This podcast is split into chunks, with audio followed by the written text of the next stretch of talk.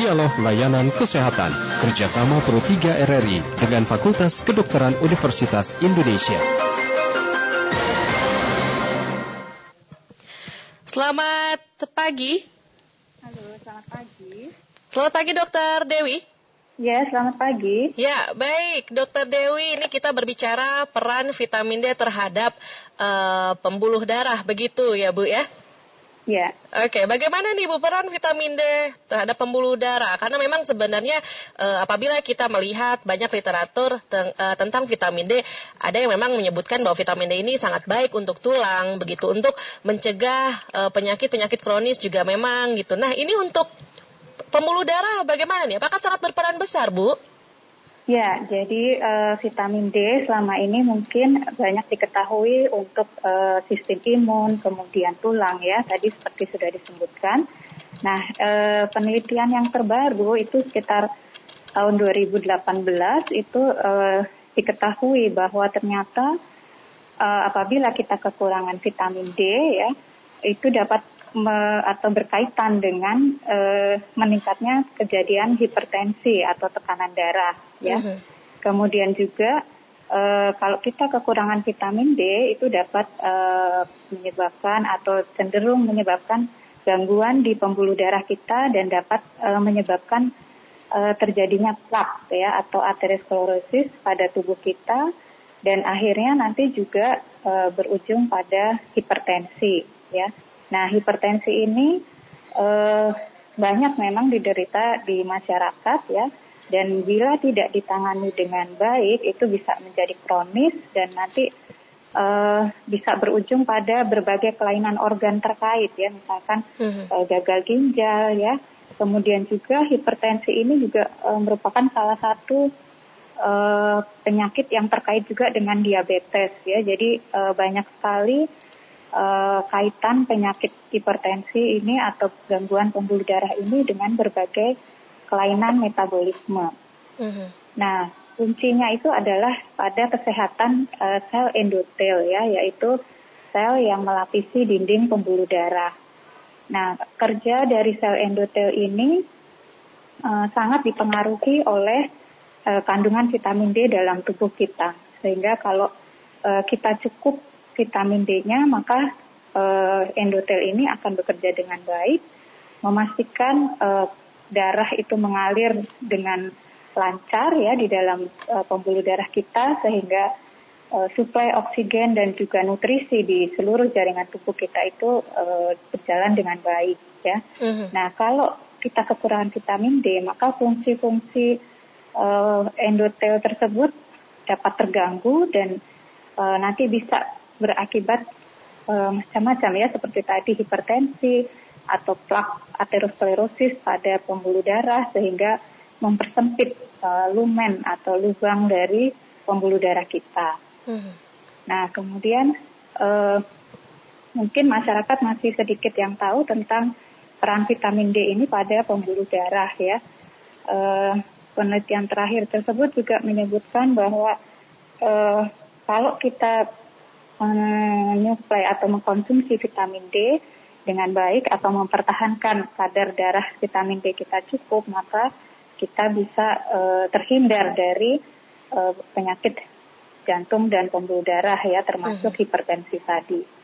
Kemudian uh, vitamin D tersebut sebenarnya dapat kita uh, peroleh dengan mudah ya, karena vitamin D juga dikenal sebagai uh, vitamin matahari ya berasal dari matahari ya mm -hmm, dengan berjemur yeah. secara rutin uh, tidak hanya bisa men, apa meningkatkan imunitas ya tetapi juga dapat menyehatkan pembuluh darah kita mm -hmm. ya karena uh, vitamin D itu dapat disintesis ya atau diproduksi dari kulit kita ya mm -hmm. setelah kita terkena paparan sinar matahari ya terutama yang sinar UVB itu akan uh, dihasilkan provitamin D yang kemudian akan diolah uh, di hati dan juga di ginjal.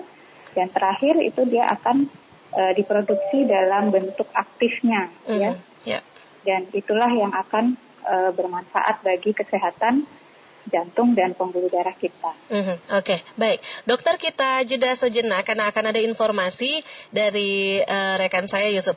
Nanti kita akan baik. kembali lagi untuk berbincang mengenai manfaat vitamin D ini ya dokter ya. Ya, baik. Oke pendengar, jangan ke mana-mana karena sesaat lagi ada akan rekan akan ada rekan saya Yusuf yang akan memberikan berita. Kilas Berita. Pendengar gempa terjadi dengan magnitudo 5,3 mengguncang Nabire, Papua pukul 9.16 waktu Indonesia Barat atau 11 lebih 16 waktu Indonesia Timur. Gempa terjadi di 99 km barat daya Nabire, Papua dengan kedalaman 10 km. BMKG meminta warga waspada adanya kemungkinan gempa susulan yang terjadi. Kembalikan Desendi. Kilas Berita. Pendengar, terima kasih Yusuf dan saya pun mengundang Anda untuk uh, memberikan komentar atau partisipasi Anda dalam bentuk pertanyaan boleh di 021352 3172 atau di 021384 4545 juga di 0213866712 atau Anda pun dapat uh, memberikan uh, pesan Anda lewat WhatsApp kita di 081399399888. Baik, kembali lagi Uh, dokter, halo. Ya, ya, halo. Baik, ini saya tertarik sekali mengenai uh, vitamin D yang dapat kita dapatkan dari uh, berjemur begitu Bu ya karena memang dalam uh, satu setengah terakhir di saat pandemi ini melanda khususnya di Indonesia gitu banyak sekali orang yang berbondong-bondong untuk mendapatkan vitamin D dari um, sinar matahari. Apakah seefektif itu Bu sinar matahari untuk memberikan vitamin D pada kita? Ya, uh, memang sangat efektif karena di samping itu gratis ya dan mm -hmm. dengan mudah dapat kita peroleh. yeah. Namun uh, beberapa hal yang perlu diperhatikan ketika kita uh, berjemur ya. Beberapa hal itu terkait uh, indeks dari sinar UV sendiri ya. Mm -hmm. Jadi kalau kita kenal ada UVA dan UVB. Nah, yang dapat mensintesis atau membantu proses sintesisnya adalah yang UVB, mm -hmm. ya. Nah, kemudian UVB ini sebenarnya termasuk sinar yang uh, apa cukup membakar ya, bisa panas sekali sehingga kita harus berhati-hati uh, ketika berjemur dan juga uh, selain harus memperhatikan indeks UV-nya ya, mm-hmm. kita juga tergantung pada warna kulit seseorang. Mm-hmm. Uh, makin gelap warna kulit, maka itu akan uh, apa menutupi uh, apa provitamin yang ada di dalam kulit kita sehingga uh, dia butuh waktu lebih untuk uh, mensintesisnya gitu. Mm-hmm. Baik, sebaiknya pukul berapa Bu agar kita dapat uh, mendapatkan vitamin D dari sinar matahari secara maksimal? Ya, uh, tadi sudah saya sampaikan bahwa tergantung uh, indeks UV ya mm -hmm. dan uh, saya pernah membaca itu BMKG sudah mengeluarkan gambaran ya contoh uh, sinar matahari yang aman kapan yeah. jam-jamnya itu tergantung juga dari lokasi. Mm -hmm. Yang misalkan di Jakarta itu atau di Jawa itu sebenarnya waktunya itu mulai dari jam uh, sekitar jam 9 sampai jam 3 sore ya. Mm -hmm. uh, tetapi sekali lagi kita harus mengecek indeks UV-nya. Jadi uh, sekarang ada di aplikasi HP gitu ya di mm -hmm. apa cuaca itu biasanya di bawah itu ada tulisan uh, indeks UV. Nah, carilah yang aman ya, yang paling nggak sampai moderate ya, ada mm -hmm. ada skalanya 0 sampai uh, lebih dari 11 ya. Jadi low sampai moderate itu sampai angka 5 itu masih aman, relatif aman dan itu uh, bisa di kita bisa berjemur ya. Mm-hmm.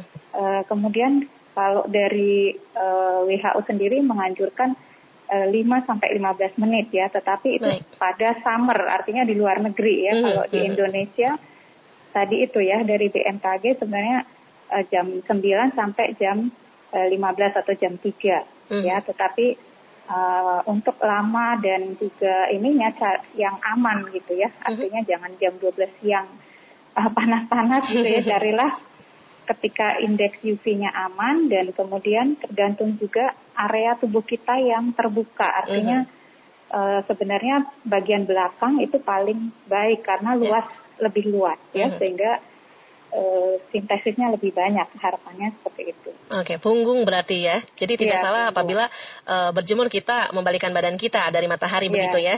Ya. Oke baik. Dari eh, selain dari sinar matahari kita mendapatkan vitamin D pastinya juga harus ada asupan-asupan makanan yang baik Ya. untuk em, membuat kita sehat. Dari vitamin D sendiri Bu, kita bisa dapatkan dari mana saja nih? Ya, untuk makanan itu sangat banyak ya, terutama yang dari laut ya, bisa udang, eh, tuna, salmon itu eh, sangat banyak eh, ininya kandungan vitamin D-nya ya. Kemudian juga susu itu juga banyak mengandung vitamin D. Kemudian jamur ya, sayuran kalau dari sayuran itu jamur, sereal ya. Ikan-ikan itu se- eh, sarden juga ada di situ. Mhm. Kemudian kalau mau suplemen minyak ikan itu juga eh, mengandung vitamin D. Mhm. Baik, jadi banyak sekali ya dari makanan-makanan yang bisa kita dapatkan untuk vitamin D kita eh, tinggi. Oke, baik. eh, saya juga mengundang pendengar sekali lagi ya di Indonesia menyapa. Anda boleh memberikan pertanyaan ataupun komentar ya mengenai vitamin D, peran vitamin D terhadap kesehatan pembuluh darah di line telepon di 021 352 3172 atau di 021 384 4545 dan di 021 386 6712. Baik Ibu masih berbicara mengenai eh, vitamin D yang memang tadi sudah kita eh, dapatkan sumber-sumber dari vitamin D tersebut dari mana saja begitu ya Bu ya. Tapi apakah vitamin D sendiri kalau misalkan kita konsumsi berlebihan begitu, ada ada dampaknya nggak sih Bu? Ya, biasanya eh, di beberapa artikel itu disebabkan eh, lebih baik kita eh, aware lebih aware terhadap kekurangannya ya karena Mhm. kelebihannya itu eh, jarang ya karena bisa juga diekspresi oleh tubuh kita ya. Mhm. Jadi kalaupun ada eh, itu butuh dosis yang cukup tinggi ya Oke. biasanya eh, lebih dari 100 ribu IU itu biasanya eh, lebih apa bisa menyebabkan intoksikasi ya atau Mhm, toxicity Mhm. dan biasanya gejalanya juga uh, tidak terlalu khas ya biasanya uh, bisa mual muntah kemudian uh, mulut kering kemudian apa berasa seperti ada rasa logam di lidah kita gitu ya Mhm, mhm. kemudian pusing uh, apa berdebar-debar kemudian badan lemah ya jadi memang tidak terlalu spesifik ya Oke. Mhm. untuk gejala apa toksikasinya Oke. Baik, eh, kita akan terima penelpon Bu Dokter ada dari Pak Dede di Kota Padang. Selamat Ya. pagi Pak Dede. Ibu, Assalamualaikum Bu Dokter juga. Waalaikumsalam. Silahkan Pak Dede pertanyaannya. Selamat ulang tahun RRI yang 76 juga. Terima kasih. Silahkan Pak Dede. Ibu, ya, Ibu Dokter yang terhormat, ya saya ingin tanya ini. Katanya tadi vitamin D ada dari sinar matahari. ya Jadi kalau kita berjemur itu dari jam berapa sampai jam berapa itu Bu? ya Baik, Eh, silakan. Itu aja Bu. Oke, Ya, baik. Terima Ya. kasih. Terima kasih Pak Dede. Baik, nampaknya Ya. Pak Dede eh, belum menyimak atau terlewat mungkin ya Bu ya. Ah, Silakan ya. Ibu eh, jelaskan kembali mungkin untuk Pak Dede. Ya, Iya baik, Bu. terima- Assalamualaikum Bu. Waalaikumsalam warahmatullahi wabarakatuh. warahmatullahi wabarakatuh. Saya Ya, ingin bertanya Bu, tadi katanya sinar matahari itu Iya, mengandung vitamin D. Baik sudah Pak. Baik Ya. kami sudah menangkap pertanyaan Bapak. Oke. Baik, terima kasih. Berjemurnya dari jam berapa sampai jam berapa gitu? Ya, baik baik. Terima kasih Pak Dede. Iya. Ya, Ya baik silakan Bu Dokter. oke baik ya terima kasih Pak Dede. Eh, untuk berjemur tadi sudah saya sampaikan secara umum itu harus memperhatikan beberapa hal ya Pak. Eh, tergantung satu lokasi eh, di mana Bapak tinggal ya. Misalkan eh, dekat dengan Katulistiwa, misalkan di Pontianak itu eh, juga lebih cepat. Artinya karena di sana cukup panas dan sinar mataharinya lebih banyak ya. Kemudian selain dari uh, lokasi itu juga harus diperhatikan indeks UV-nya Pak. Jadi jangan uh, di jam-jam yang terlalu panas karena justru dapat melukai kulit kita ya. Mhm. Dari uh, BMKG itu pernah merilis gambar uh, di kepulauan Indonesia ini jam-jam berapa yang aman yaitu yang ada gambar kuning dan uh, hijaunya ya artinya indeks UV-nya itu low sampai moderate. Mhm. Nah itu eh, biasanya itu akan tersebar sekitar jam 9 sampai jam uh, eh, 15 atau jam 3 sore okay. ya. Tetapi sekali lagi tetap harus dicek uh, di lokasi masing-masing hmm. uh, berapa indeks UV-nya ya. Hmm. Uh, usahakan tadi itu yang uh, berwarna kuning dan hijau ya. Jadi sampai sekitar uh, 0 sampai 5 supaya uh, lebih aman ya. hmm Kalau lebih orange sudah 6 7 itu uh, sudah tinggi indeks UV-nya artinya uh, Bapak sudah harus menggunakan beberapa pelindung ya, misalkan topi, mm-hmm. uh, kacamata gitu ya. Kemudian mm-hmm. juga yang harus diperhatikan adalah luas kulit yang terkena ya. Mm-hmm. Sebaiknya memang uh, yang luas permukaannya luas ya, seperti bagian belakang atau punggung kita ya. Uh, dibuka bajunya memang lebih baik, artinya akan terserap uh, sinar UV tadi lebih banyak dan juga kulit kita yang terpapar itu akan lebih luas ya. Kemudian berapa lamanya itu juga sekali lagi tergantung dari tadi itu intensitas dari sinar UV mm-hmm. dan juga warna kulit seseorang ya. Jadi kalau kulit kita uh, cenderung terang atau putih mungkin yeah. Ya. uh, sebentar saja sudah uh, ini sudah cepat apa namanya menyerapnya ya. Mm-hmm, kalau lebih gelap uh, lebih lama karena tertutup oleh uh, melaninnya ya. Mm-hmm. Mm-hmm. Baik, uh, oke okay, baik semoga terjawab Pak Dede ya pertanyaannya. Jadi mungkin kalau untuk di Padang jam 9 sampai jam 3 dipilih di waktu yang terbaik begitu ya? Iya. Oke, okay. baik uh, pendengar kita masih uh, berbincang pastinya mengenai manfaat vitamin D untuk kesehatan uh, pembuluh darah. Dan uh, pastinya terima kasih Ibu Dokter sudah memberikan banyak informasi pagi hari ini Bu. Iya. Iya, sama-sama Mbak Sandy. Sehat terus ya Bu ya? Iya, sama-sama. Baik, terima kasih Ibu, selamat pagi. Pagi, terima kasih. Demikian dialog layanan kesehatan kerjasama Pro 3 RRI dengan Fakultas Kedokteran Universitas Indonesia. Acara ini bisa Anda dengarkan setiap Senin sampai dengan Jumat pukul 9.30 waktu Indonesia Barat.